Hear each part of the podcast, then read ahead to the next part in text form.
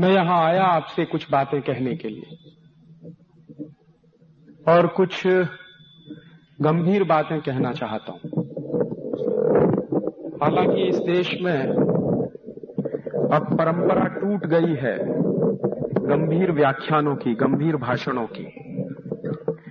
आजकल इस देश में जिस तरह के भाषण होते हैं, वो भाषण मुझे लगता नहीं कि इस देश को कोई दिशा दे पा रहे गंभीर बातें होती नहीं है, न समाज में हो रही हैं, न पार्लियामेंट के अंदर हो रही हैं।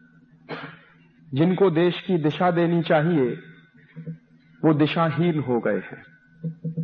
तो दिशाहीन लोग कभी समाज को दिशा नहीं दे पाते। मेरे जैसे आदमी को इस काम में लगना पड़ा, ये मैं बहुत खुशी से नहीं लगा हूँ। देश की परिस्थितियाँ, देश के हालात बढ़ते हुए इस देश के ऊपर अंतर्राष्ट्रीय दबाव, बढ़ती हुई गुलामी, टूटता हुआ समाज, शक्तिहीन होता हुआ समाज, बढ़ती हुई गरीबी, बेरोजगारी, ये तमाम बड़े कारण हैं जिन्होंने मेरे जैसे नौजवान को बहुत अंदर से परेशान किया है। और उस परेशानी में ही मैं इस काम में लगा हूँ। मेरे सोचने का ढंग थोड़ा फ़र्क है। किसी भी समस्या के बारे में मैं जब विचार करता हूँ तो थोड़ा गहरे जाता हूँ उस समस्या में। उसका शायद एक कारण यह भी हो सकता है कि मैं विज्ञान और तकनीकी का विद्यार्थी रहा, और आज भी हूँ।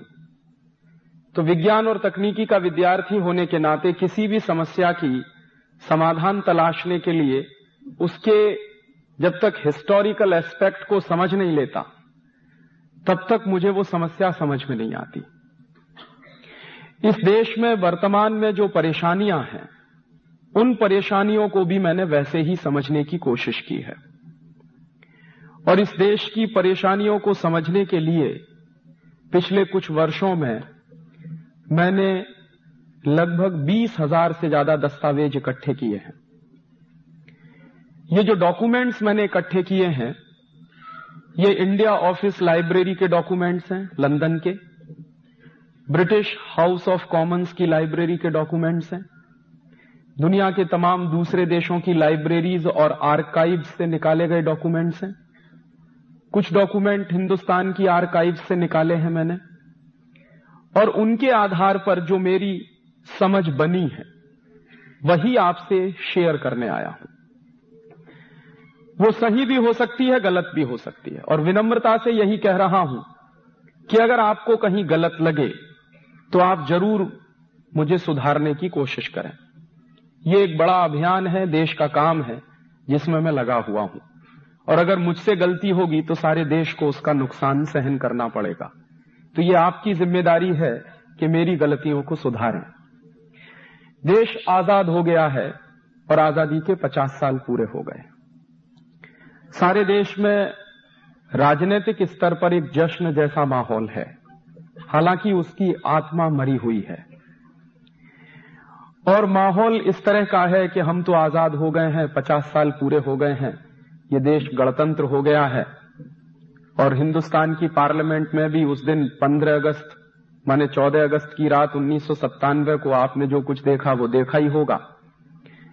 आज़ादी का एक बड़ा मेला सा मनाया गया। इस देश में आज़ादी के जश्न मनाने की भी कुछ ऐसी परंपराएँ पड़ रही हैं। जैसे उदाहरण के लिए, इस देश में आज़ादी का जश्न मनाने के लिए अमेरिका से एक संगीतज्ञ आ गया था, यानी। तो हिंदुस्तान की आज़ादी का जश्न मनाने के लिए अमेरिका से संगीतकार बुलाया जाता है। ये मेरे समझ के बाहर की बात है। उस यानी को हिंदुस्तान की आज़ादी के बारे में क्या समझ है और कितनी समझ है? और साथ ही साथ उस यानी को संगीत की कितनी समझ है जो मेरे देश में चलता है और बजाया जाता है। फिर एक दिन मैंने सुना, अखबारों में पढ़ा कि हिंदुस्तान की आज़ादी का जश्न मनाने के लिए अमेरिका की एक नाटक कंपनी आई, उसका नाम था पॉल टेलर की कंपनी। तो पॉल टेलर की कंपनी हिंदुस्तान के 10-12 शहरों में नाटक करती थी और पॉल टेलर जो है उस नाटक के माध्यम से दिखाने की कोशिश करते थे। लेकिन उनको मालूम नहीं था कि झांसी की रानी लक्ष्मीबाई कौन थी और उसने क्या क्या किया था। वो कोशिश करते थे हिंदुस्तान की आज़ादी का इतिहास बताते। लेकिन उसी दृष्टि से कोशिश करते थे जैसे अमेरिका वाले हिंदुस्तान को देखते हैं, भारत को देखते हैं। और दुर्भाग्य ये है कि हिंदुस्तान की आज़ादी के जश्न के जितने कार्यक्रम हो रहे हैं, वो सब विदेशी कंपनियों द्वारा स्पॉन्सर हो रहे हैं। माने जिन विदेशी कंपनियों के कारण इस देश की आज़ादी चली गई थी जिस ईस्ट इंडिया कंपनी और अंग्रेज़ों के कारण इस देश की आज़ादी चली गई थी। अभी उन्हीं देशों की कंपनियों को हमारे देश की आज़ादी से इतना प्यार कैसे हो गया? टेलीविज़न पे रात दिन विज्ञापन आप देखिए तो जितने विज्ञापन हिंदुस्तान की आज़ादी के कार्यक्रम के आते हैं, वो सब विदेशी कंपनियों द्वारा प्रायोजित किए हुए होते हैं। तो ये कुछ विद्रूपताएँ हैं, ये कुछ विडंबनाएँ हैं इस देश की। और इसी विडंबना के बीच में मेरी बात आपसे कहने की कोशिश कर रहा हूँ कि ये जो आज़ादी के पचास साल पूरे हुए हैं, हम कहाँ आ गए हैं? और हुआ क्या है पिछले पचास साल में? पिछले पचास साल में जो कुछ इस देश में हुआ है, उसको अगर ठीक से समझना हो, मेरे जैसे विद्यार्थी के लिए तो मैं हिंदुस्तान के पिछले 500 साल को भी समझना चाहता हूँ कि पिछले 500 साल इस देश में क्या हुआ है। और पिछले 500 साल इस देश में जो कुछ हुआ है, अगर वो समझ में आ जाएगा तो अभी जो कुछ चल रहा है, वो भी आपके समझ में आ जाएगा। और मैं मेरी बात यहाँ से शुरू कर रहा हूँ कि इस देश में कोई आज़ादी आई नहीं है। और इस पर ताली बजाने की ज़रूरत नहीं है। यह मेरे दिल का दर्द है। इस देश में कोई आज़ादी आई नहीं है।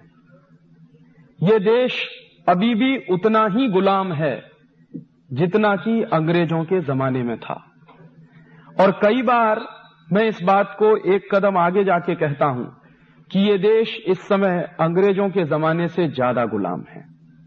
देश की व्यवस्थाएँ अंग्रेज़ों के जमाने से ज़्यादा गुलाम है। तो प्लानिंग के तीन चरण निर्धारित किए गए हैं। पहला चरण यह है सबसे पहले हिंदुस्तान की अर्थव्यवस्था को खलास किया जाए। और जो बात चल रही है ब्रिटिश हाउस ऑफ़ कॉमन्स में, वो बात ये चल रही है कि इंडियन इकोनॉमिक सिस्टम को कॉलेप्स करा दिया जाए। और इंडियन इकोनॉमिक सिस्टम जब कॉलेप्स हो जाएगा तो हिंदुस्तान के व्यापारी, हिंदुस्तान के उद्योगपति, हिंदुस्तान के पूंजीपति सब खलास हो जाएँगे।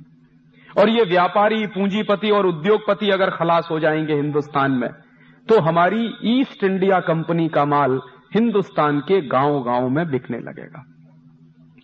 और इस डिबेट को चलाते हुए बिल्वर फोर्स कह क्या रहा है? एक मज़ेदार बात। आज आप देख रहे हैं जो चल रहा है, उसका कंपैरिजन मैं कर रहा हूँ। बिल्वर फोर्स कह रहा है कि हमको हिंदुस्तान में फ्री ट्रेड करना है। तो एक एमपी पूछता है उससे what do you mean by free trade तो बिल्वर फोर्स कह रहा है कि फ्री ट्रेड का माने ब्रिटिश गुड्स का हिंदुस्तान के गाँव गाँव में बिकना। ब्रिटिश गुड्स का, ब्रिटेन के माल का हिंदुस्तान के बाजारों में भर जाना। और ब्रिटिश के माल का, ब्रिटेन के माल का हिंदुस्तानी लोगों द्वारा ज़्यादा से ज़्यादा कंजम्पशन करना, उपभोग करना। यह है फ्री ट्रेड। इसके सेकंड पार्ट में एक बात और कह रहा है बिल्वर फोर्स फ्री ट्रेड की व्याख्या करते हुए। सेकंड पार्ट में यह कह रहा है कि यह जो फ्री ट्रेड चलेगा, इसमें एक चीज़ और होनी चाहिए कि हिंदुस्तान में बहुत अच्छा रॉ मटेरियल है, जो इंग्लैंड में नहीं है। जैसे कॉटन का रॉ मटेरियल है स्टील के ओर्स हैं इस देश में आयरन ओर बहुत अच्छा है, और भी तमाम तरह के रॉ मटेरियल हैं। तो वो कह रहा है कि कुछ इस तरह का फ्री ट्रेड चलना चाहिए कि जिससे हिंदुस्तान का सारा का सारा रॉ मटेरियल ब्रिटेन में आना शुरू हो जाए और उस रॉ मटेरियल के लिए हमको एक नया पैसा खर्च नहीं करना पड़े और उस रॉ मटेरियल से हम फिनिश प्रोडक्ट बनाएँ और वापस इंडियन मार्केट में ले जाकर बेचें। तो जब ये डिबेट कंक्लूड हो रही है तो उस डिबेट को इंप्लीमेंट करने के लिए पॉलिसीज़ बनाई जा रही है। और वो पॉलिसीज़ क्या बन रही हैं? पहली पॉलिसी बनी है और ईस्ट इंडिया कंपनी को एक चार्टर इशू किया गया है। ये ईस्ट इंडिया कंपनी जब आई है तो 20-20 साल के चार्टर उसको दिए जाते। पहला चार्टर 1601 में मिला है, फिर दूसरा चार्टर 1621 में मिलता है, फिर इस तरह से 20-20 साल से चार्टर दिए जाते हैं। चार्टर माने अधिकार पत्र। तो इस तरह से 1813 की ये डिबेट जब कंक्लूड हो गई है तो ईस्ट इंडिया कंपनी को एक स्पेशल चार्टर इशू किया गया है हाउस ऑफ़ कॉमन्स की तरह से, और उस तरफ़ से, और चार्टर का नाम है चार्टर फॉर फ्री ट्रेड और मैं ज़ोर दे रहा हूँ इस फ्री ट्रेड शब्द पर, कि ये जो फ्री ट्रेड शब्द है, ये कोई नया नहीं है। ये 250-300 साल पुराना शब्द है। आज जो कुछ आप अखबारों में पढ़ते हैं, सुनते हैं कि इस देश में लिबरलाइजेशन हो रहा है ग्लोबलाइजेशन हो रहा है। किस लिए हो रहा है? फ्री ट्रेड के लिए हो रहा है। तो ये फ्री ट्रेड तो इस देश में अंग्रेज़ों ने भी चलाया है। और अंग्रेज़ इस देश में फ्री ट्रेड क्यों चला रहे हैं? इंडियन इकोनॉमिक सिस्टम को बर्बाद करना है और ब्रिटिश इकोनॉमिक सिस्टम को इस देश में स्थापित करना है। इसके लिए वो फ्री ट्रेड चला रहे हैं। तो उस फ्री ट्रेड में पॉलिसीज़ क्या बन रही हैं? जो सबसे पहली पॉलिसी बनी है कंपनी सरकार की। 1813 में इस देश में कंपनी की सरकार है। ब्रिटेन की सरकार नहीं, ब्रिटेन की सरकार आई है अठारह के बाद। रानी की सरकार सीधे अठारह के बाद आई है। उसके पहले कंपनी की सरकार है, माने ईस्ट इंडिया कंपनी की सरकार है। तो ईस्ट इंडिया कंपनी की सरकार जो है, वो पॉलिसी क्या बना रही है? फ्री ट्रेड का चार्टर आ गया है और उसके आधार पर जो सबसे पहली पॉलिसी बनाई जा रही है, वो पॉलिसी क्या है? ब्रिटिश माल पर हिंदुस्तान में कोई टैक्स नहीं लगेगा। और उसके बदले में जो हिंदुस्तानी माल होगा, उस पर ज़्यादा से ज़्यादा टैक्स लगाया जाए। नतीजा क्या निकलेगा? अगर ब्रिटिश माल इस देश में टैक्स फ्री हो जाएगा तो गाँव गाँव में ब्रिटिश माल सस्ता हो जाएगा। और हिंदुस्तानी माल पर लगातार टैक्स बढ़ा दिया जाएगा तो हिंदुस्तानी माल महँगा हो जाएगा। तो स्वदेशी माल महँगा हो जाएगा और विदेशी माल सस्ता हो जाएगा।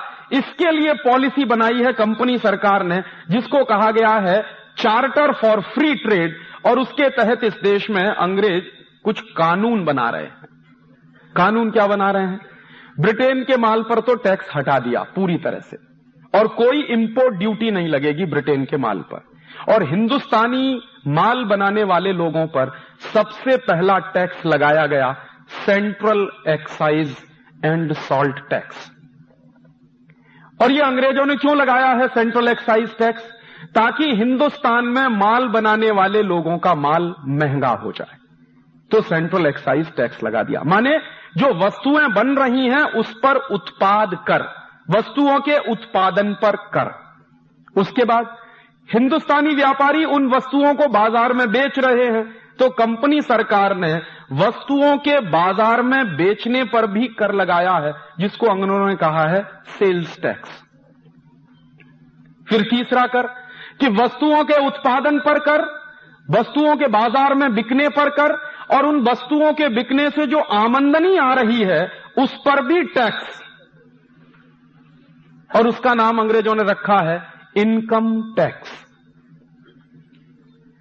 तो उत्पादन पे सेल, सेंट्रल एक्साइज, बिक्री पर सेल्स टैक्स, बिक्री से होने वाली आमंदनी पर इनकम टैक्स। उसके बाद वस्तुओं का आवागमन जो है, ट्रांसपोर्टेशन जो है, उस पर अंग्रेज़ों ने एक टैक्स लगाया है, जिसका नाम है ऑक्ट्रॉय टैक्स। चुंगी नाका। और उसके बाद एक आखिरी टैक्स और लगाया अंग्रेज़ों ने अंग्रेज़ी सरकार क्या करती थी? सॉरी कंपनी सरकार क्या करती थी? कि कहीं कहीं पुल बनाती थी। तो पुल पर से माल लेके जब ट्रक गुजर रहा है तो आपको पुल का कर देना है, क्योंकि हमारी सड़क आप इस्तेमाल कर रहे हैं। तो उसको उन्होंने नाम दिया टोल टैक्स। तो कितने टैक्स लगा दिया अंग्रेज़ों ने? वस्तुओं के उत्पादन पर सेंट्रल एक्साइज वस्तुओं की बिक्री पर सेल्स टैक्स उसके बाद इनकम पर इनकम टैक्स उसके बाद ट्रांसपोर्टेशन के लिए आपको टोल टैक्स और ऑक्ट्रॉय टैक्स। और ये पाँचों टैक्स अंग्रेज़ लगा रहे हैं इस देश के उद्योगपतियों पर, ताकि इस देश के उद्योगपतियों का नाश किया जाए। और इसके बदले में जितना भी ब्रिटेन से माल आ रहा है इस देश में, उस पर से सारे टैक्स हटा लिए गए हैं क्योंकि ब्रिटेन का माल इस देश के गाँव गाँव में उनको बेचना है। नतीजे क्या निकलते हैं? जब ये पाँचों के पाँचों टैक्स लग जाते हैं, और उस जमाने की बात कर रहा हूँ, आज से लगभग 200 साल पहले की 1844 1850 में, सॉरी 150 साल पहले की, उस समय मैंने एक दिन हिसाब लगाया कि अंग्रेज़ी सरकार ने कुल कितना टैक्स लगा दिया हिंदुस्तान के व्यापारियों पर। तो पता चल रहा है कि हर सौ रुपए के व्यापार पर एक सौ सत्ताईस रुपए का टैक्स है। और इस बात की गंभीरता को समझिए कि हर सौ रुपए के व्यापार पर एक रुपए का टैक्स है। तो एक दिन हाउस ऑफ़ कॉमन्स में डिबेट चल रही है और एक एमपी कह रहा है कि हिंदुस्तान के व्यापारियों पर इतना टैक्स लगा दिया है, ये सब मर जाएँगे। तो दूसरा एमपी जवाब दे रहा है कि यही हमें करना है। एक दूसरा एमपी खड़ा हो जाता है तो वो कहता है कि दोनों हाथ में लड्डू हैं हमारे, या तो हिंदुस्तानी व्यापारी मर जाएँगे माने सौ रुपए पर अगर एक रुपए टैक्स देना पड़ जाए तो या तो वो आदमी मर जाएगा और या वो बेईमान हो जाएगा। और अगर वो बेईमान हो जाएगा तो भी हमारे गुलामी में आ जाएगा और बर्बाद हो जाएगा, तब तो हमारी गुलामी में आने ही वाला है। अब आप ध्यान करिए इन दो बातों को कि इस देश में टैक्सेशन का सिस्टम क्यों लाया जा रहा है? ताकि हिंदुस्तान के व्यापारियों को, पूंजीपतियों को, काम करने वालों को, उत्पादकों को बेईमान बनाया जाए या फिर उनको खलास कर दिया जाए। ईमानदारी से काम करें तो खलास हो जाए और बेईमानी से काम करें तो टैक्स की चोरी करें और टैक्स की चोरी करें तो हमेशा ब्रिटिश सरकार के अधीन रहें। क्योंकि चोरी करने वाला आदमी कभी आँख में आँख डाल के बात नहीं कर सकता। और इसके लिए फिर उन्होंने डिपार्टमेंट्स बना दिए income tax department central excise department toll tax वाला डिपार्टमेंट सेल्स टैक्स वाला डिपार्टमेंट ऑक्ट्रॉय वाला डिपार्टमेंट और आपको मैं बताऊँ कि ये पाँचों के पाँचों डिपार्टमेंट आज आज़ादी के 50 साल में भी चल रहे अंग्रेज़ों ने इन डिपार्टमेंट्स को बनाया था हिंदुस्तान के व्यापारियों का सत्यानाश करने के लिए। तो मुझे लगता था कि जब 1947 में इस देश में आज़ादी आई तो अंग्रेज़ों द्वारा बनाए गए ये पाँचों डिपार्टमेंट्स बंद कर देने चाहिए थे, लेकिन वो आज भी चल रहे हैं। और उसी दौर की एक जानकारी और दूँ कि अंग्रेज़ों ने सबसे पहले जब इनकम टैक्स लगाया तो उसकी रेट क्या है? कितना इनकम टैक्स देना पड़ता है? तो अंग्रेज़ों का जो सबसे पहला इनकम टैक्स का रेट है, वो 97 परसेंट का है। माने सौ रुपए की इनकम है तो सत्तानवे रुपए का टैक्स आपको देना पड़ेगा। माने सिर्फ़ तीन रुपया आपको मिलेगा। और आपको शायद ये मालूम होगा, कुछ बुज़ुर्ग यहाँ बैठे होंगे इस सभा में। आज़ादी के उन्नीस के बाद कम से कम 20-25 साल तक इनकम टैक्स इस देश में 97 परसेंट लगता रहा है। आज़ादी के बाद की बात कर रहा हूँ। 1970-72 तक 97 परसेंट ही इनकम टैक्स लगता रहा इस देश में। जबकि आज़ादी आ गई थी उन्नीस में। तो मेरा सबसे पहला और गंभीर प्रश्न यह है कि जो टैक्सेशन का स्ट्रक्चर अंग्रेज़ों ने बनाया, वही टैक्सेशन का स्ट्रक्चर इस समय देश में चल रहा है। अंग्रेज़ों ने क्यों बनाया? हिंदुस्तानी व्यापारियों को बर्बाद करने के लिए। और हिंदुस्तानी व्यापारी बर्बाद हुए।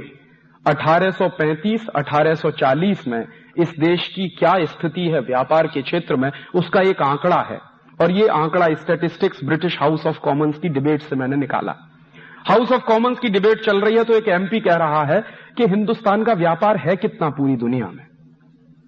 तो एक सर्वे किया है, और वो सर्वे किया है कई यहाँ के रेवेन्यू ऑफिसर्स हैं, जो ब्रिटेन की सरकार के यहाँ पर पोस्टेड हैं, और उनका एक हेड है हेड ऑफिसर जिसका नाम है विलियम एडम तो विलियम एडम कई रेवेन्यू कलेक्शन के ऑफिसर्स को लगाता है। सर्वे के काम में पता लगाओ कि हिंदुस्तान का टोटल ट्रेड कितना। तो उसका आंकड़ा है 1835-1840 के आसपास, और ये 1850 तक भी चलता रहा है। 1850 के आसपास तक हमारा टोटल ट्रेड सारी दुनिया के ट्रेड का वन थर्ड है। माने पूरी दुनिया में अगर उस जमाने में 100 बिलियन डॉलर का ट्रेड चल रहा हो तो 33 बिलियन डॉलर का ट्रेड अकेले हिंदुस्तान का है। इसको एक दूसरे तरीके से भी कह सकते हैं कि आज से डेढ़ सौ साल पहले इस देश का कुल व्यापार, सारी दुनिया के व्यापार का 33 टक्का है।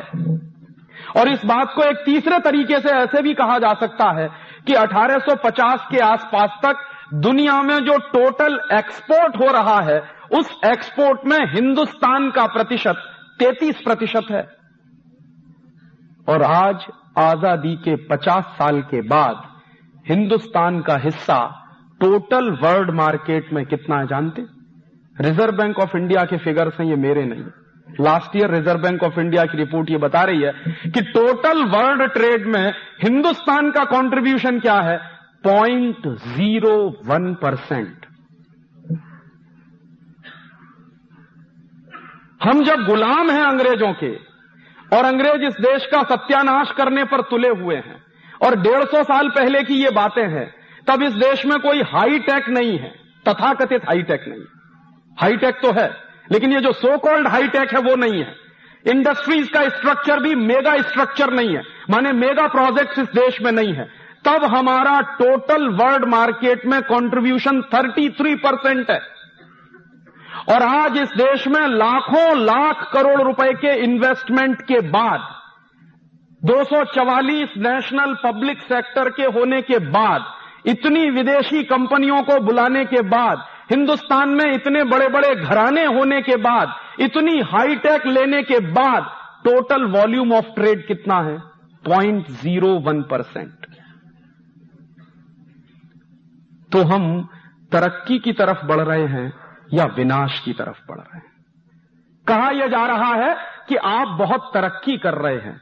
तो मैं मानता था कि तरक्की होती, अगर 33 प्रतिशत वाला ट्रेड हमारा 50 परसेंट हो गया होता 70 परसेंट हो गया होता तो तो मानता कि हिंदुस्तान ने तरक्की कर ली है। लेकिन ये तो घटके पॉइंट ज़ीरो वन परसेंट पे आ गया। तो हम तरक्की कर रहे हैं या कहीं पीछे की तरफ़ जा रहे हैं? और इसी के साथ याद आ गई, एक बात तो बता रहा हूँ विलियम एडम ने जो सर्वे कराया है, उस सर्वे में कुछ ऐसे आश्चर्यजनक तथ्य हैं, जो आप सुनेंगे तो चकरा जाएँगे। विलियम एडम अपनी रिपोर्ट में लिख रहा है कि 1835-1840 के आसपास हिंदुस्तान में स्टील बनाने वाली दस हज़ार फैक्ट्रियाँ हैं, आज से डेढ़ सौ साल पहले। और वो जो दस हज़ार स्टील बनाने वाली फैक्ट्रियाँ हैं, उनमें जो स्टील बनता है 1850 के आसपास वो स्टील इस क्वालिटी का है कि आप उसको वर्षों वर्षों तक पानी में पड़ा रहने दीजिए, उस पर जंग नहीं लग सकता। वो मेहरौली का खंबा सैकड़ों साल से खड़ा हुआ है। उस पर एक प्रतिशत भी कहीं जंग नहीं है। और आज आधुनिक टेक्नोलॉजी से बनने वाले किसी भी स्टील को आप अपने आँगन में फेंक दीजिए, तीन महीने बारिश में उसको पड़ा रहने दीजिए, मैं चैलेंज से कहता हूँ, उस पर जंग लग जाएगा।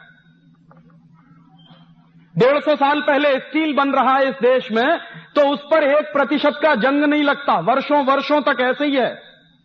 और दस हज़ार फैक्ट्रियाँ स्टील बना रही हैं। और टोटल प्रोडक्शन ऑफ़ स्टील कितना है उस जमाने में? यह सुनेंगे तो और आश्चर्य करेंगे।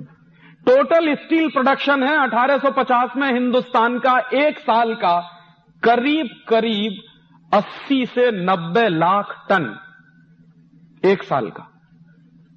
और आज जानते हैं कितना स्टील प्रोडक्शन है इस समय देश में। मुश्किल से 72 से 75 लाख टन। इतने मेगा प्रोजेक्ट्स हैं इतना हैवी इन्वेस्टमेंट है इतने बड़े बड़े सफ़ेद हाथी हमने खड़े किए हुए हैं तब स्टील प्रोडक्शन है 70 लाख टन के आसपास। और उस जमाने में 10,000 स्टील बनाने की फैक्ट्रियाँ हैं तो उनका स्टील प्रोडक्शन है करीब 80 से 90 लाख टन। और हिंदुस्तान 1850 में स्टील एक्सपोर्टिंग कंट्री रहा है। और ये दस्तावेज़ ब्रिटेन के, पार्लियामेंट के हैं। जब एक एमपी कह रहा है कि ईस्ट इंडिया कंपनी के जितने जहाज़ बनाए गए हैं, वो सब हिंदुस्तान के स्टील को इंपोर्ट करके बनाए गए हैं। और उस जमाने में 1850 के आसपास सबसे बढ़िया जो स्टील बनता है, वो हिंदुस्तान में बनता है या फिर एक दूसरा देश है, डेनमार्क में बनता है। तो डेनिश स्टील जो माना जाता है वो इंडियन स्टील से उस जमाने में 19 है और इंडियन स्टील डेनिश स्टील से 21 है। और अगर 10,000 स्टील बनाने के कारखाने हैं और इतना बड़ा स्टील के उत्पादन का तंत्र है तो ज़रूर कोई ना कोई ज़बरदस्त हाईटेक रहा होगा इस देश में। ये एक अलग बात है कि हम उसको जानते नहीं क्योंकि अंग्रेज़ों ने वो दस्तावेज़ नष्ट कर दिए। और उन्हीं अंग्रेज़ों के दस्तावेजों के कुछ दूसरे हिस्से हैं, जिनके आधार पर पता चला है कि हिंदुस्तान में सबसे ज़्यादा स्टील प्रोडक्शन प्रोडक्शन होता था 1850 के आसपास, सरगुजा में। सरगुजा मध्य प्रदेश का एक इलाका है। इस पूरे सरगुजा में स्टील बनाने के सबसे ज़्यादा कारखाने रहे। और सरगुजा में स्टील बनाने के कारखाने क्यों रहे? तो ये बात सब जानते हैं कि सरगुजा में आयरन ओर सबसे ज़्यादा है। मध्य प्रदेश का जो इलाका है, सरगुजा, उसमें आयरन ओर सबसे ज़्यादा है। इसलिए उस जमाने में सबसे ज़्यादा स्टील बनाने के कारखाने हैं। और स्टील बनाने का काम कौन करते हैं वहाँ? तो जिनको आप ट्राइबल्स पीपुल कहते हैं, वो उस जमाने के सबसे बड़े स्टील प्रोड्यूसर लोग हैं। जिनको हम मानते हैं कि ये तो पढ़े लिखे नहीं है, क्योंकि इनके पास डिग्री नहीं है। क्योंकि इन्होंने बीटेक नहीं किया, क्योंकि इन्होंने एमटेक नहीं किया, क्योंकि इन्होंने पीएचडी नहीं किया। लेकिन सच्चाई यह है कि हिंदुस्तान के सबसे बड़े स्टील प्रोड्यूसर हैं वो। और अभी भी सरगुजा के इलाके में मैंने तो मेरी आँखों से देखा है। आज भी, आज़ादी के 50 साल बाद भी कुछ लोग बचे हैं जो स्टील बनाने की टेक्नोलॉजी जानते हैं। लेकिन दुर्भाग्य यह है कि वो टेक्नोलॉजी आगे तक पहुँच नहीं रही है। वो टेक्नोलॉजी खत्म कैसे हुई? अंग्रेज़ों ने ये हिंदुस्तान के स्टील बनाने वाले कारखाने बंद कराए। कैसे बंद हुए? अंग्रेज़ों ने एक कानून बना दिया। कानून क्या था? कि पहले जो स्टील बनाने वाले ट्राइबल्स होते थे, वो जंगलों में से जो खाने होती थी, खदाने होती थी, उनमें से स्टील का रॉ मटेरियल ले आते थे और स्टील बनाते थे उससे। अंग्रेज़ों ने क्या किया कि एक कानून बना दिया कि कोई भी ट्राइबल खदानों में से और नहीं निकाल सकता। और बाकायदा इसको सख्ती से लागू करा दिया। और फिर उन्होंने ये घोषणा कर दी कि खदानों में से अगर और कोई निकालेगा ट्राइबल तो उसको 40 कोड़े मारने की सजा। और उससे पर भी वो ना मरे तो उसको गोली मार दी जाए। इतना सख्ती से वो कानून इस देश में लागू हो गया। तो धीरे धीरे आदिवासियों के स्टील के ओर लेने पर पाबंदी लगा दी गई और धीरे धीरे वो खत्म होते चले गए। और क्रम के काल में वो करीब करीब समाप्त हो गए हैं। और आपको जानकर ये आश्चर्य होगा कि ये कानून जो अंग्रेज़ों ने चलाया कि आदिवासी आयरन ओर नहीं ले सकते, वही कानून हिंदुस्तान में आज भी चल रहा है। और आज भी इस देश में जो टेक्नोलॉजी जानते हैं वो लोग आयरन ओर नहीं ले पाते, और उसके दूसरी तरफ़ क्या चल रहा है? कि बड़ी बड़ी विदेशी कंपनियाँ उन आयरन ओर्स को खोद खोद कर ले जा रही हैं। जापान की एक कंपनी है, उसका नाम है निप्पंडेरनो। वो इसी धंधे में लगी हुई है। तो जापान की कंपनी को तो हिंदुस्तान की खदानें खोद कर ले जाने की खुली छूट है। लेकिन हिंदुस्तान का कोई आदिवासी उस खदान में से रॉ मटेरियल लाकर स्टील बनाए तो उस पर पाबंदी लगी हुई है। वो रॉ मटेरियल नहीं ले सकता। और मैं मान सकता हूँ कि यह कानून अंग्रेज़ों ने बनाया, अंग्रेज़ों की सरकार थी, उनके अपने स्वार्थ थे, उनको यह देश बर्बाद करना था। मैं ये कैसे मान लूँ कि आज़ादी के पचास साल के बाद भी वही कानून चल रहा? आज तो हमारी सरकार है। आज तो हमारे लोग हैं जो पार्लियामेंट में बैठे हैं। अब तो हम मानते हैं कि यह देश अंग्रेज़ों की गुलामी से आज़ाद हो गया है। तो फिर वही कानून जो अंग्रेज़ों ने चलाया इस देश को बर्बाद करने के लिए, वो क्यों चल रहा है? और क्यों नहीं कोई राजनीतिक पार्टी इस सवाल पर सोचती कि विदेशी कंपनियाँ तो रॉ मटेरियल खोद खोद कर ले जा रही हैं। जापान की कंपनी निप्पन डेरनो जो रॉ मटेरियल ले जाती है, वो कौड़ी के दाम में जाता है और उससे स्टील बनाकर वापस इसी देश में लाकर बेचती है और फिर दूसरी बार भी मुनाफा लेकर जाती है। यह धंधा तो अंग्रेज़ों के जमाने में चलता था, वो तो आज भी चल रहा कैसे मैं मानूं कि यह देश आज़ाद हो गया? और इस तरह से अंग्रेज़ों ने क्या किया है कि इस देश के तमाम हुनरमंद लोगों को बर्बाद, और आपने एक किस्सा और भी सुना होगा कि ये स्टील बनाने वाले लोगों को ऐसे बर्बाद किया अंग्रेज़ों ने। एक दूसरा किस्सा सुनाऊं। हिंदुस्तान में बहुत बेशकीमती और बेहतरीन कपड़ा बनाने वाले कारीगर होते थे।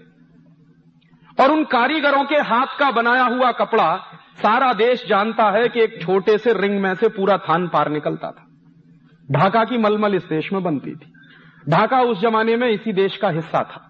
बांग्लादेश तो बहत्तर में बना है, उसके पहले वो थोड़ा पाकिस्तान का हिस्सा था और सैंतालीस के पहले हमारे देश का हिस्सा था। और ये किस्सा मैं आपसे कह रहा हूँ 1750 से 1850 के बीच का। इतना बेहतरीन कपड़ा बनाने वाले जो कारीगर होते थे, उनके हाथ का बुना हुआ कपड़ा कोई कल्पना नहीं कर सकता कि मशीन इतना महीन कपड़ा बुन सकती है क्या। जिस टेक्नोलॉजी, जिस हुनर से वो कपड़ा बनाते थे। और सारी दुनिया में वो कपड़ा बिकता था, मशहूर था हिंदुस्तान का कपड़ा। सबसे ज़्यादा जो एक्सपोर्ट अर्निंग्स होती थी हमारे देश को, वो दो ही चीज़ों से होती थी। या तो हमारे मसाले बिकते थे, या हमारा कपड़ा बिकता था। तो कपड़ा बनाने वाले जो कारीगर थे, अंग्रेज़ों को उनसे परेशानी थी। अंग्रेज़ों को क्या परेशानी थी? लंका शायर और मानचेस्टर का कपड़ा इस देश में बिक नहीं पाता था, क्योंकि हिंदुस्तानी कपड़ा ही इतने क्वालिटी का बनता था, कोई खरीदता ही नहीं था लंका शायर और मानचेस्टर के कपड़े को। तो अंग्रेज़ों ने क्या किया? फ्री ट्रेड के नाम पर हिंदुस्तान का बेहतरीन कपड़ा बनाने वाले कारीगरों के अंगूठे काटे गए, उनके हाथ काटे गए। सूरत के इलाके में दस्तावेज़ है मेरे पास। एक लाख से ज़्यादा कारीगरों के अंगूठे कटे हैं, अंग्रेज़ों के जमाने। बिहार में एक इलाका है, उसका नाम है मधुबनी। मधुबनी के इलाके में अंग्रेज़ों ने करीब ढाई से तीन लाख कारीगरों के हाथ काटे हैं। और अंग्रेज़ों की ईस्ट इंडिया कंपनी ये काम करते हुए बड़ा गर्व महसूस कर रही है।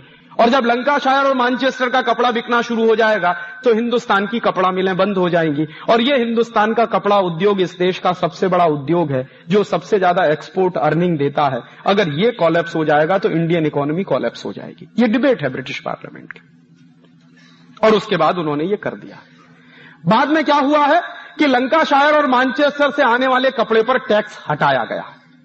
और हिंदुस्तान के व्यापारियों के ना सिर्फ़ अंगूठे और हाथ काटे गए हैं, बल्कि हिंदुस्तान के व्यापारी जो कपड़ा बना रहे हैं, उन पर टैक्स भी बढ़ा दिया गया। सूरत की टेक्सटाइल इंडस्ट्री पर 1840 के बाद अंग्रेज़ों ने एक हज़ार प्रतिशत एक्स्ट्रा टैक्स लगाया, ताकि ये इंडस्ट्री बंद हो जाए। और मानचेस्टर और लंका शायर का कपड़ा टैक्स फ्री कर दिया है, ताकि इस देश में गाँव गाँव में गली गली में वही कपड़ा बिकने लगे।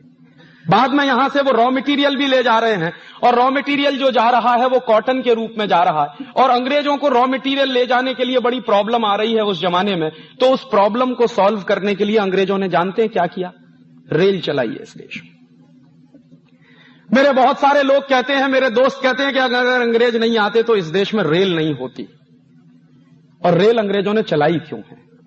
रेल अंग्रेज़ों ने चलाई है ताकि हिंदुस्तान के गाँव गाँव से कॉटन इकट्ठा करके, रेल में भर के उसको बंबई तक पहुँचाया जाए और बंबई से पानी के जहाज़ में भर के लंदन ले जाया जाए। सबसे पहली रेल चली है इस देश में, ये अहमदाबाद बंबई वाली। ये सबसे पुरानी रेलवे लाइन है इस देश की। एक्सपेरिमेंट के रूप में अंग्रेज़ों ने जो रेल चलाई है, वो सबसे पहले चलाई है बंबई से ठाणा के बीच में। लेकिन जब एक्सपेरिमेंट सक्सेसफुल हो गया है तो फिर उन्होंने सबसे पहली रेल चलाई है अहमदाबाद और बंबई के बीच में। ये जो अहमदाबाद और बंबई का पूरा का पूरा इलाका है, ये सबसे बेस्ट किस्म के कॉटन प्रोड्यूसर एरियाज़ रहे हैं। तो यहाँ से क्या होता है? रेल चल रही है, उसमें कॉटन भर भर के यहाँ आ रहा है बंबई के बंदरगाह पर, और बंबई के बंदरगाह से वो कॉटन जहाजों में भरकर इंग्लैंड जा रहा है। तो जहाजों में जो कॉटन भरकर इंग्लैंड जाता था तो अंग्रेज़ों को अपने खाली जहाज़ भेजने पड़ते थे, ताकि यहाँ का कॉटन भर के लंदन जाए। तो अक्सर क्या होता था कि अंग्रेज़ों के जो जहाज़ आते थे खाली या खाली, वो कभी कभी डूब जाया करते थे। अक्सर खाली जहाज़ जो होता है, वो समुद्र में डूबने के चांसेस उसके ज़्यादा होते हैं। तो अंग्रेज़ों ने उसकी एक युक्ति निकाली थी कि वहाँ से जहाज़ खाली नहीं आना चाहिए। तो अंग्रेज़ क्या करते थे कि उसमें नमक भर के उस जहाज़ को हिंदुस्तान में भेजा करते थे। और वो नमक यहाँ बंबई के बंदरगाह पे निकाल दिया जाता था और उसमें फिर कॉटन भर के वो जहाज़ वापस लंदन चला जाता था। नतीजा क्या होने लगा कि अंग्रेज़ों के जहाज़ आते थे तो नमक आता था, नमक आता था तो नमक का ढेर लग जाता था। तो अंग्रेज़ों की ईस्ट इंडिया कंपनी को प्रॉब्लम हुई कि इस नमक का करें क्या? तो उन्होंने एक नियम बना दिया कि हिंदुस्तान के गाँव गाँव में ब्रिटेन का नमक बिकवाना शुरू कर दो। तो इसके लिए उन्होंने क्या किया? इसके लिए उन्होंने ये किया कि हिंदुस्तान में जो अपना नमक बनता था स्वदेशी, उस पर टैक्स लगा दिया और ब्रिटेन का जो नमक आता था उसको टैक्स फ्री कर दिया। नतीजा क्या निकला? कि हिंदुस्तान में अंग्रेज़ों का गाँव गाँव में नमक भी बिकने लगा। और ये बात गांधी जी को बर्दाश्त नहीं थी। गांधी जी की उम्र उस जमाने में, ये 1890 की बात मैं कह रहा हूँ, मुश्किल से 20-21 साल की उम्र थी। बीस इक्कीस साल की उम्र में वो लंदन में थे और लंदन की एक वेजिटेरियन काउंसिल के मेंबर थे। तो लंदन की वेजिटेरियन काउंसिल के मेंबर की हैसियत से उन्होंने एक लेख लिखा था 1890 में। उसकी फोटोकॉपी मुझे मिल गई है। उस लेख में गांधी जी लिख रहे हैं कि ये अंग्रेज़ कितने क्रूर हैं। इन्होंने हिंदुस्तानी नमक पर भी टैक्स लगा दिया है। और हिंदुस्तानी नमक पर टैक्स लगा के इन्होंने क्या किया है? गाँव गाँव में हिंदुस्तानी नमक महँगा हो गया है। और अंग्रेज़ों की चाल ये है कि उनका जो ब्रिटिश नमक है, वो हिंदुस्तान के गाँव गाँव में बिके। और वो क्या कह रहे हैं? वो कह रहे हैं कि अंग्रेज़ों के दोनों हाथ में लड्डू हैं। इंडियन नमक पर टैक्स लगा दिया है तो इंडियन नमक महँगा हो गया है, उससे रेवेन्यू कलेक्शन भी बढ़ गया अंग्रेज़ों का, और ब्रिटेन का नमक गाँव गाँव में सस्ता हो गया है, उसकी बिक्री से मुनाफा भी हो रहा। और तब गांधी जी कह रहे हैं कि ये तो इतना क्रूर कानून है, इसके खिलाफ तो कुछ होना चाहिए। गांधी जी की उम्र उस समय मुश्किल से 20-21 साल की है। लेकिन उस उम्र में उनके दिमाग में यह मंथन चल रहा है कि कुछ होना चाहिए। और वो मंथन चलते चलते 1930 में नमक सत्याग्रह के रूप में प्रकट हुआ। और गांधी जी ने नमक सत्याग्रह किया क्यों है? गांधी जी ने नमक सत्याग्रह इसलिए किया है कि अंग्रेज़ों का नमक इस देश में बिक रहा है इंडियन नमक पर टैक्स लगा हुआ है। हिंदुस्तानी लोगों को नमक बनाने से रोका जाता है। अंग्रेज़ों के लोग इस देश में नमक बनाते हैं और बेचते हैं। इस कानून को मैं तोड़ूँगा और इसके खिलाफ मुझे सत्याग्रह करना है। गांधी जी के साथ इस सत्याग्रह में आने के लिए कोई तैयार नहीं है। तो गांधी जी कह रहे हैं कि मैं अकेले जाऊँगा। उस जमाने में पंडित मोतीलाल नेहरू गांधी जी को चिढ़ा रहे और क्या कह रहे हैं पंडित मोतीलाल नेहरू? कि बापू अगर नमक सत्याग्रह करने से आज़ादी मिल जाए तो कोई भी आज़ादी ना ले ले इस देश में। तो मोतीलाल नेहरू को गांधी जी कह रहे हैं कि पंडित, तुम एक बार नमक कानून तोड़कर देखो तो तुमको पता चल जाएगा कि आज़ादी आती है कि नहीं आती है। और इस देश में नमक सत्याग्रह आज़ादी के प्रतीक के रूप में उभर कर आया। और उस गांधी नाम के व्यक्ति ने डांडी के समुद्र तट पर एक मुट्ठी नमक हाथ में लेकर 6 अप्रैल 1930 को कसम खाई है। कि आज के बाद इस देश में अंग्रेज़ों का नमक नहीं बिकेगा। गाँव गाँव में गली गली में अपना नमक हम बनाएँगे। और इसके लिए हमको नमक कानून तोड़ना पड़ेगा तो हम तोड़ेंगे। और उस नमक कानून को तोड़ने में लाखों लाखों लोग जेल गए हैं, पूरे देश में। लाखों लाखों लोग अंग्रेज़ों की लाठी चार से घायल हुए और हज़ारों लोग उसमें मर गए। बाद में अंग्रेज़ी सरकार को झुकना पड़ा है और वो सारा का सारा वापस किया गया। लेकिन आज मैं आपको दुर्भाग्य से कहूँ कि जिस गांधी ने सन 1930 में 6 अप्रैल को, एक मुट्ठी नमक हाथ में लेके कसम खाई थी कि इस देश में आज के बाद विदेशी नमक नहीं बिकेगा। उस देश में आज़ादी के 50 साल के बाद और अन्नपूर्णा।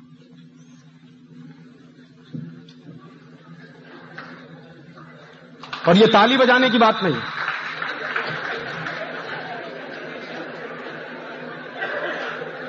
अगर आज़ादी के पहले अंग्रेज़ों की सरकार के जमाने में इस देश में अंग्रेज़ों का नमक बिकता था और उस पर टैक्स लगा के उसको महँगा कर दिया गया था। तो आज आज़ादी के 50 साल के बाद भी वही दृश्य इस देश में हम देख रहे हैं। और क्या दृश्य देख रहे हैं? कि हिंदुस्तान की सरकारों ने विदेशी कंपनियों को नमक बनाने के लिए खुली छूट दे दी है। इस नमक को बनाने में कौन सी हाई टेक है? आप जरा मुझे बताइए। नमक को बनाने में कौन सी मशीन लगती है? ये मुझे बताइए। सूरज की रोशनी होती है, समुद्र का पानी होता है। सूरज की रोशनी और समुद्र के पानी के मिलन से नमक बन जाता है और हिंदुस्तान में हज़ारों साल से यह टेक्नोलॉजी इस्तेमाल होती है। सारी दुनिया के कई देशों में यही टेक्नोलॉजी इस्तेमाल होती है। और इस काम के लिए भी अगर विदेशी कंपनियों को बुलाया जाए तो मैं कैसे मान लूँ कि यह देश आज़ाद हो गया है?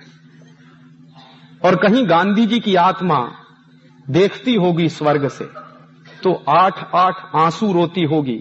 कि जिस देश में मैंने नमक सत्याग्रह किया, उस विदेशी कंपनी का नमक ना खाया जाए इसके लिए, आज इस देश के लोग बाज़ार में विदेशी कंपनी का नमक खरीद रहे हैं। शायद हमको मालूम नहीं है, हम कितना बड़ा नेशनल क्राइम कर रहे जब ये काम हम कर रहे और इसलिए मैं मानता नहीं कि ये देश आज़ाद हो गया इस देश में गुलामी के पहले की जो व्यवस्थाएँ थी, आज़ादी के पहले की जो व्यवस्थाएँ थी, वही व्यवस्थाएँ चल रही हैं।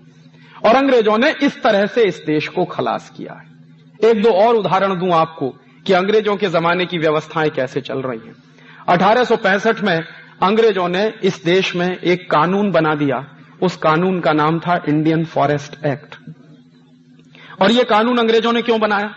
ये कानून अंग्रेज़ों ने बनाया कि हिंदुस्तान में जंगल जो होते थे, वो ग्राम समाज की संपत्ति होते थे, गाँव सभा की संपत्ति होते थे।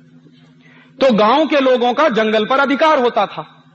और जब जंगल गाँव समाज की संपत्ति होते थे, ग्राम सभा की संपत्ति होते थे तो जंगलों की रखवाली करने का काम गाँव के लोगों का होता था। और गाँव के लोग मानते थे कि ये हमारी प्रॉपर्टी है तो उस प्रॉपर्टी को सुरक्षित और संरक्षित रखने के उन्होंने पचासों तरीके अपनाए थे। हिंदुस्तान में आज भी एक ऐसी जाति है राजस्थान में, जिस जाति का नाम है विष्णोई और एक बार मैं ये विष्णोई जाति के लोगों के गाँव में जाके आया। अलवर ज़िले के आसपास के इलाके में ये विष्णोई जाति के लोग काफ़ी रहते हैं। तो एक बार मैं उनके गाँव में गया था व्याख्यान करने के लिए। तो मैंने उनके गाँव के सरपंच और मुखिया से कहा कि आप मुझे अपने गाँव का इतिहास बताइए पहले। फिर मैं आपसे कुछ कहूँगा। पहले तो मैं आपसे सुनने आया। तो गाँव के मुखिया ने बताया कि राजीव भाई सन अठारह सौ पैंसठ में अंग्रेज़ सरकार ने हमारे विष्णोई जाति के हज़ारों लोगों का कत्ल किया। मैंने कहा, क्यों? तो उन्होंने बताया कि उसका मतलब यह था कि अंग्रेज़ों ने एक कानून बनाया था। उस कानून का नाम था फॉरेस्ट एक्ट। तो मेरे समझ में आ गया कि अच्छा इंडियन फॉरेस्ट एक्ट हाँ वही कानून। तो मैंने कहा, उसमें तो ये कर दिया था अंग्रेज़ों ने कि जो जंगल गाँव समाज की संपत्ति होते थे, उन जंगलों को सरकार की संपत्ति घोषित कर दिया था। एक ही कानून से एक ही झटके में।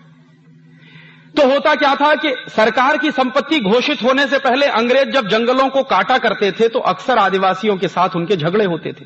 आदिवासी पेड़ कटने नहीं देते थे। अंग्रेज़ पेड़ काटते थे।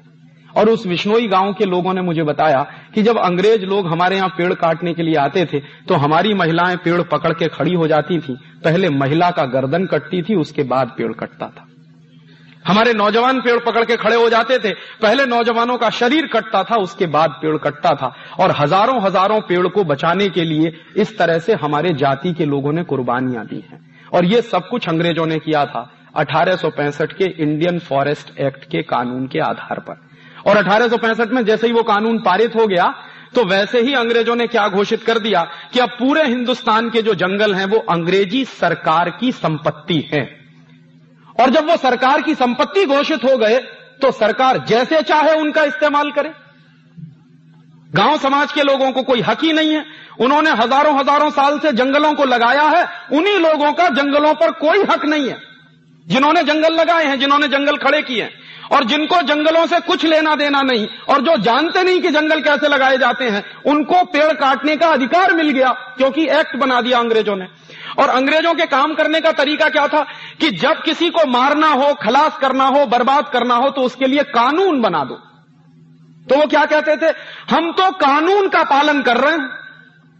माने आपकी जेब कट रही है, आपकी बर्बादी हो रही है, और अंग्रेज़ों के लिए वो कानून का पालन हो रहा। है तो अठारह सौ पैंसठ में उन्होंने कानून बना दिया। अब उस कानून के पालन करने के लिए उन्होंने हिंदुस्तान के हज़ारों हज़ारों आदिवासियों को मार दिया, क्योंकि वो जंगल बचाने की लड़ाई लड़ते थे।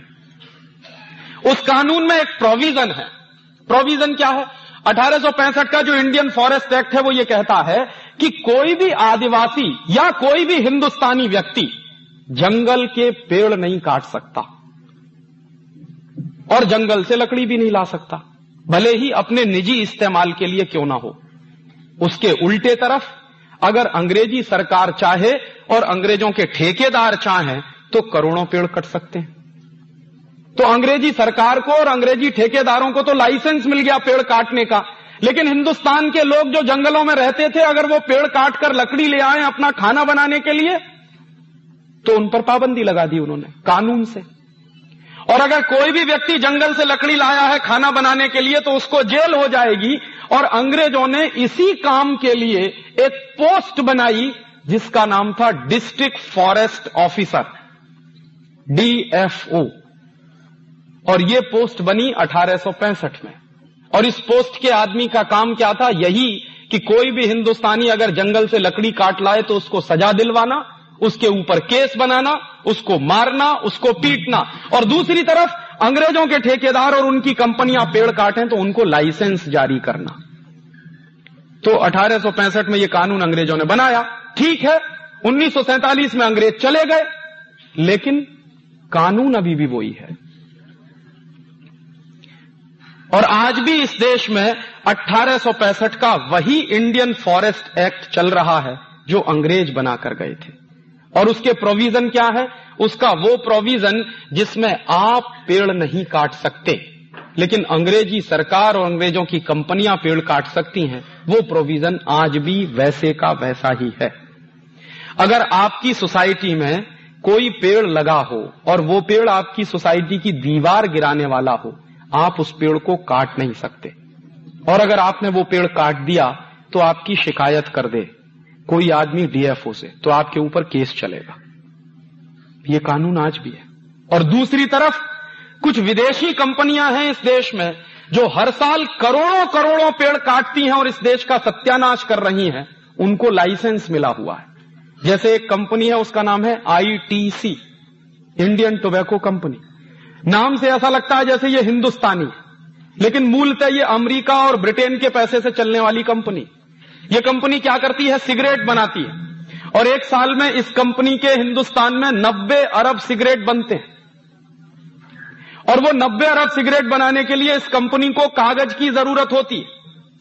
क्योंकि सिगरेट की जो तंबाकू होती है, वो तो खेतों में पैदा हो जाती है। लेकिन तंबाकू के ऊपर जो कागज़ लपेटा जाता है, वो तो बनाना पड़ता है। और वो कागज़ लपेट कर जो सिगरेट की स्टिक बन जाती है, उसको पैकेट के अंदर बंद करना पड़ता है। तो पैकेट के लिए भी कागज़ बनाना पड़ता। है फिर उनकी एडवर्टीजमेंट करनी पड़ती है कंपनी को तो उसके लिए पोस्टर चाहिए तो उसका भी कागज़ बनाना पड़ता है। तो ये company on an average 500 cigarette बनाने के लिए एक पेड़ काटती है। और हर साल ये कंपनी 1400 करोड़ पेड़ काट देती है, उसको लाइसेंस मिला हुआ है। आप अगर एक पेड़ काटें तो आपको जेल हो जाएगी। यह कानून किसका है? यह कानून अंग्रेज़ों के जमाने का। क्यों चल रहा है? इसका जवाब कौन देगा? 1947 में हम आज़ाद हो गए थे यह कानून खत्म हो जाना चाहिए था। लेकिन क्यों चल रहा है अभी भी यह कानून? आज़ादी के 50 साल बाद तक। और अंग्रेज़ों ने जो जंगल गाँव समाज की संपत्ति थे, वो छीनकर सरकार की संपत्ति घोषित कर दिए उन्नीस सौ सैंतालीस में जो सरकार आई थी, उसको सबसे पहला काम यह करना चाहिए था कि जंगलों को वापस गाँव समाज की संपत्ति घोषित करना चाहिए था। लेकिन वो तो नहीं हुआ आज तक। तो कैसे मैं मानूं कि यह देश आज़ाद हो गया? अठारह सौ चौरानवे में अंग्रेज़ों ने एक कानून बनाया, उसका नाम था लैंड एक्विजिशन एक्ट। और ये लैंड एक्विजिशन एक्ट क्या था? गाँव गाँव के लोगों की ज़मीन हड़पने के लिए अंग्रेज़ों को एक कानून की ज़रूरत थी। क्योंकि अंग्रेज़ी पुलिस ऑफिसर जो होते थे, वो गाँव गाँव में जाते थे, लोगों को मारते थे, पीटते थे, उनकी ज़मीन हड़प लेते थे। और ना सिर्फ़ ज़मीन हड़पते थे, बल्कि हिंदुस्तान के बड़े बड़े राज्य भी लोग अंग्रेज़ों ने हड़प लिए थे। यहाँ के जो कई राजा थे, उनकी स्टेट हड़प ली थी अंग्रेज़ों ने। और ऐसा एक किस्सा तो आप सबको मालूम होगा, झांसी की रानी लक्ष्मीबाई की स्टेट को अंग्रेज़ों ने हड़प लिया था। और झांसी की रानी लक्ष्मीबाई की स्टेट को जब अंग्रेज़ों ने हड़प लिया था तो उसी के लिए झांसी की रानी ने युद्ध किया था। बाद में झांसी की रानी की हत्या कराई थी। इसी देश के कुछ गद्दारों ने मिलकर झांसी की रानी को मरवाया था अंग्रेज़ों के साथ। उसको धोखे से। और वो गद्दार खानदान इस देश में अभी भी मौजूद है। तो झांसी की रानी की हत्या हुई थी। मामला क्या था कि स्टेट थी, झांसी की उसको हड़प लिया था। तो अंग्रेज़ों का एक ऑफिसर था, उसका नाम था डलहौजी। डलहौजी अक्सर यह कहा करता था कि ये हमको हमेशा स्टेट हड़पनी पड़ती है। गाँव गाँव की संपत्ति हमको हड़पनी पड़ती है। और इसके लिए हमको बड़ी हिंसा करनी पड़ती है। और अंग्रेज़ों को बड़ी मुश्किल भी सहन करनी पड़ती है। क्यों ना इसको हड़पने का एक कानून बना दिया जाए। तो उन्होंने संपत्ति गाँव की हड़पने का कानून बना दिया, जिसका नाम हो गया लैंड एक्विजिशन एक्ट और वो लैंड एक्विजिशन एक्ट आज से 103 साल पहले अंग्रेज़ों ने बनाया, ताकि गाँव गाँव की ज़मीन को छीना जाए, किसानों की ज़मीन को छीन लिया जाए, और वो ज़मीन छीनकर अंग्रेज़ी सरकार ईस्ट इंडिया कंपनी को बेचे, या किसी विदेशी कंपनी को बेचे। ये धंधा करती थी उस जमाने की अंग्रेज़ सरकार।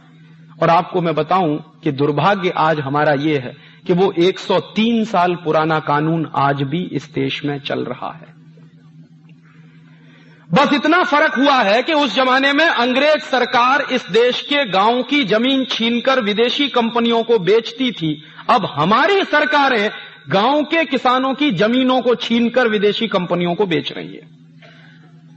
इतना ही फ़र्क है।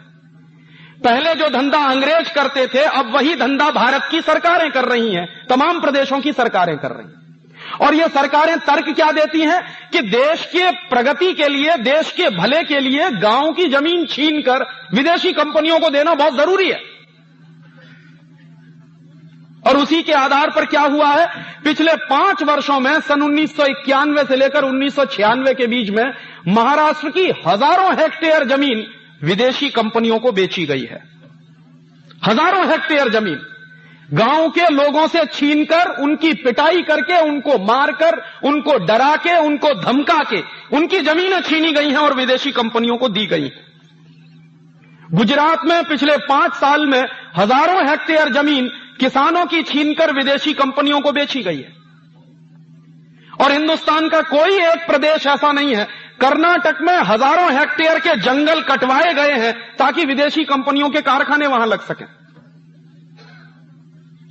कोजेंट्रिक्स की बिजली की जो परियोजना आ रही है कर्नाटक में, वो इसी आधार पर आ रही है कि दक्षिण के वो जो पश्चिम घाट है वहाँ का, उसके जो बेहतरीन जंगल है, उनको कटवाया जाए और विदेशी कंपनी की परियोजना चले वहाँ पर। यह धंधा तो अंग्रेज़ सरकार करती थी इस देश में। अगर वही धंधा आज़ादी के 50 साल के बाद हमारी सरकार कर रही है तो इसको मैं अंग्रेज़ी सरकार कहूँ कि हिंदुस्तानी सरकार कहूँ। और मैं कैसे मान लूँ कि ये देश आज़ाद है? जिस तरह से अंग्रेज़ ज़मीन छीना करते थे गाँव गाँव की, वैसे ही ज़मीन अगर आज छीन रही है और दी जा रही है विदेशी कंपनियों को तो कैसे माने कि यह देश आज़ाद हो गया? काम तो वही चल रहे हैं। देश तो वैसे ही चल रहा। सरकारें तो वैसे ही काम करती हैं जैसे अंग्रेज़ों के जमाने में करती थी। 1860 में अंग्रेज़ों ने एक कानून बनाया, उसका नाम था इंडियन पुलिस एक्ट। और ये जो 1860 का इंडियन पुलिस एक्ट बनाया, ये अंग्रेज़ों ने क्यों बनाया? इसलिए बनाया कि अठारह में इस देश में क्रांति हो गई थी, विद्रोह हो गया था, बगावत हो गई थी सारे देश में। मंगल पांडे को फांसी की सजा हुई थी बैरकपुर की छावनी में और सारे देश में आग लग गई थी। गाँव गाँव में नौजवान खड़े होने लगे थे, युवकों के मंडल आ गए थे और वो युवकों के मंडल फिर अंग्रेज़ी सरकार के लिए खतरा पैदा करते थे। तो अंग्रेज़ी सरकार ने हिंदुस्तान के क्रांतिकारियों को पीटने के लिए, मारने के लिए, उन पर गोली चलाने के लिए एक स्पेशल कानून बनाया जिसका नाम था इंडियन पुलिस एक्ट और उस पुलिस एक्ट में उन्होंने क्या किया कि हर अंग्रेज़ी सिपाही के हाथ में एक डंडा पकड़ा दिया कि तुम हिंदुस्तानी क्रांतिकारियों पर लाठी चार्ज कर सकते हो। और कानून कैसे बनाया? कानून ऐसे बनाया कि हर अंग्रेज़ी पुलिस ऑफिसर को, हर अंग्रेज़ी सिपाही को हिंदुस्तान के क्रांतिकारियों पर लाठी चार्ज करने का अधिकार होता था जिसको तकनीकी भाषा में मैं कहता हूँ कि हर अंग्रेज़ ऑफिसर को राइट टू ऑफेंस था, लेकिन पिटने वाले को राइट टू डिफेंस नहीं था। और जैसे अंग्रेज़ सिपाही किसी को पीट रहा है, बदले में अगर वो व्यक्ति जो पिट रहा है वो अंग्रेज़ी सिपाही को पीट दे तो केस उस व्यक्ति के ऊपर चलता था जिसने अंग्रेज़ सिपाही को पीटा, ना कि अंग्रेज़ सिपाही के ऊपर जो पीट रहा है। इसी को तकनीकी भाषा में कहते हैं कि हर अंग्रेज़ को राइट टू ऑफेंस था। लेकिन पिटने वाले को राइट टू डिफेंस नहीं था। और इस काम के लिए अंग्रेज़ों ने हर सिपाही के हाथ में डंडा पकड़ा दिया और उस डंडे के बाद इस देश में दनादन लाठी चार्ज होना शुरू हो गया। और जो कानून अंग्रेज़ों ने बनाया था 1860 में, वही कानून आज भी चल रहा है इस देश में। और आपको शायद मालूम नहीं होगा कि हिंदुस्तान का हर कांस्टेबल हाथ में डंडा लिए क्यों घूमता है। ये हिंदुस्तान के हर कांस्टेबल के हाथ में डंडा किसने दिया? कानून कौन सा है जो हाथ में वो डंडा लेके घूमता? वो कानून अंग्रेज़ों के जमाने का है 1860 का। और वो डंडा क्यों दिया? ताकि हिंदुस्तानी लोगों को पीटो, अपने ही भाइयों को पीटो। हमारे बहुत सारे लोग अंग्रेज़ी सरकार में नौकरी करते थे, अंग्रेज़ी पुलिस में नौकरी करते थे। तो हिंदुस्तानी अधिकारियों से हिंदुस्तानियों को पिटवाते थे अंग्रेज़। अंग्रेज़ ऑफिसर बाद में आते थे, पहले हिंदुस्तानी भाई, हिंदुस्तानी भाइयों को पीटते थे। और यह दृश्य मैं मान सकता हूँ कि 1860 में चलता होगा जब यह देश गुलाम होगा अंग्रेज़ों का। आज आज़ादी के 50 साल के बाद भी अगर वही दृश्य हमको देखने को मिले तो कैसे मैं मानूं कि यह देश आज़ाद हो गया? और इसी 1860 के इंडियन पुलिस एक्ट के आधार पर क्योंकि हर अंग्रेज़ी पुलिस ऑफिसर को राइट टू ऑफेंस होता था, और मरने वाले को राइट टू डिफेंस नहीं होता था इसी आधार पर गोली कांड हुआ था 13 अप्रैल 1919 को जलियांवाला बाग में। और जलियांवाला बाग में जो गोली कांड हुआ था 13 अप्रैल सन 1919 को, उसमें हुआ क्या था? बीस हज़ार क्रांतिकारियों की एक मीटिंग चल रही थी, शांतिपूर्वक, जिसमें कहीं कोई उत्तेजना नहीं थी। और एक भी क्रांतिकारी के हाथ में ना लाठी थी, ना डंडा था, ना बंदूक थी, ना पिस्तौल थी, कुछ भी नहीं था। और उन क्रांतिकारियों के ऊपर गोली चलाने का आदेश दिया डायर ने। और डायर ने जिस तरह से गोली चलाई, वो जलियांवाला बाग जिसने देखा हो, मैं तो वहाँ तीन बार गया हूँ। उस, में घुसने के लिए बहुत छोटा सा रास्ता है, मुश्किल से साढ़े तीन फीट का रास्ता है, बहुत छोटा। उस रास्ते पर डायर ने तोप ले जाके लगा दी कि कोई भाग ना सके। और चारों तरफ़ से वो घिरा हुआ है, बड़ी बाउंड्री है उसकी। तो बीस हज़ार लोगों की मीटिंग चल रही थी, डायर अंदर घुसा, फौज उसकी बिखर गई और बिना चेतावनी दिए गोली चला दी। 18 मिनट तक बराबर फायरिंग होती रही और 18 मिनट की फायरिंग में 2000 लोग मर गए वहीं पर। और 2000 लोग मर गए, बाद में डायर के ऊपर जब केस चला था तो उसने बयान दिया था कि मेरे पास गोलियाँ खत्म हो गई थी। अगर होती तो और आधा घंटे चला था। तो जब वो गोलियाँ चली 2000 लोग मर गए और बाकी लोग जो मरे, वो भगदड़ से मरे। जो बच गए वो कुएँ में कूदे, जान बचाने के लिए, और कुएँ में कूदे तो वहाँ मरे। और उन गोलियों से मरने वाले लोगों के जो दृश्य होते थे, इतने भीवत्स तरह से लोगों को मारा है उन्होंने। इतनी निरंश, निशंसता से, इतने क्रूर कृकृत्यों से उन्होंने मारा लोगों को। बाद में डायर के ऊपर जब केस चला तो डायर बाइज्जत बरी हो गया। उसको फांसी की सजा नहीं हुई। क्यों नहीं हुई? क्योंकि जज ने कहा कि 1860 का जो पुलिस एक्ट है, वो डायर को गोली चलाने का अधिकार देता है। मरने वाले को राइट टू डिफेंस नहीं देता, इसलिए डायर का कोई कसूर नहीं है। और डायर को ना सिर्फ़ छोड़ दिया गया, बल्कि उसको लंदन में बड़े भारी सम्मान के साथ एक उपाधि दी गई थी।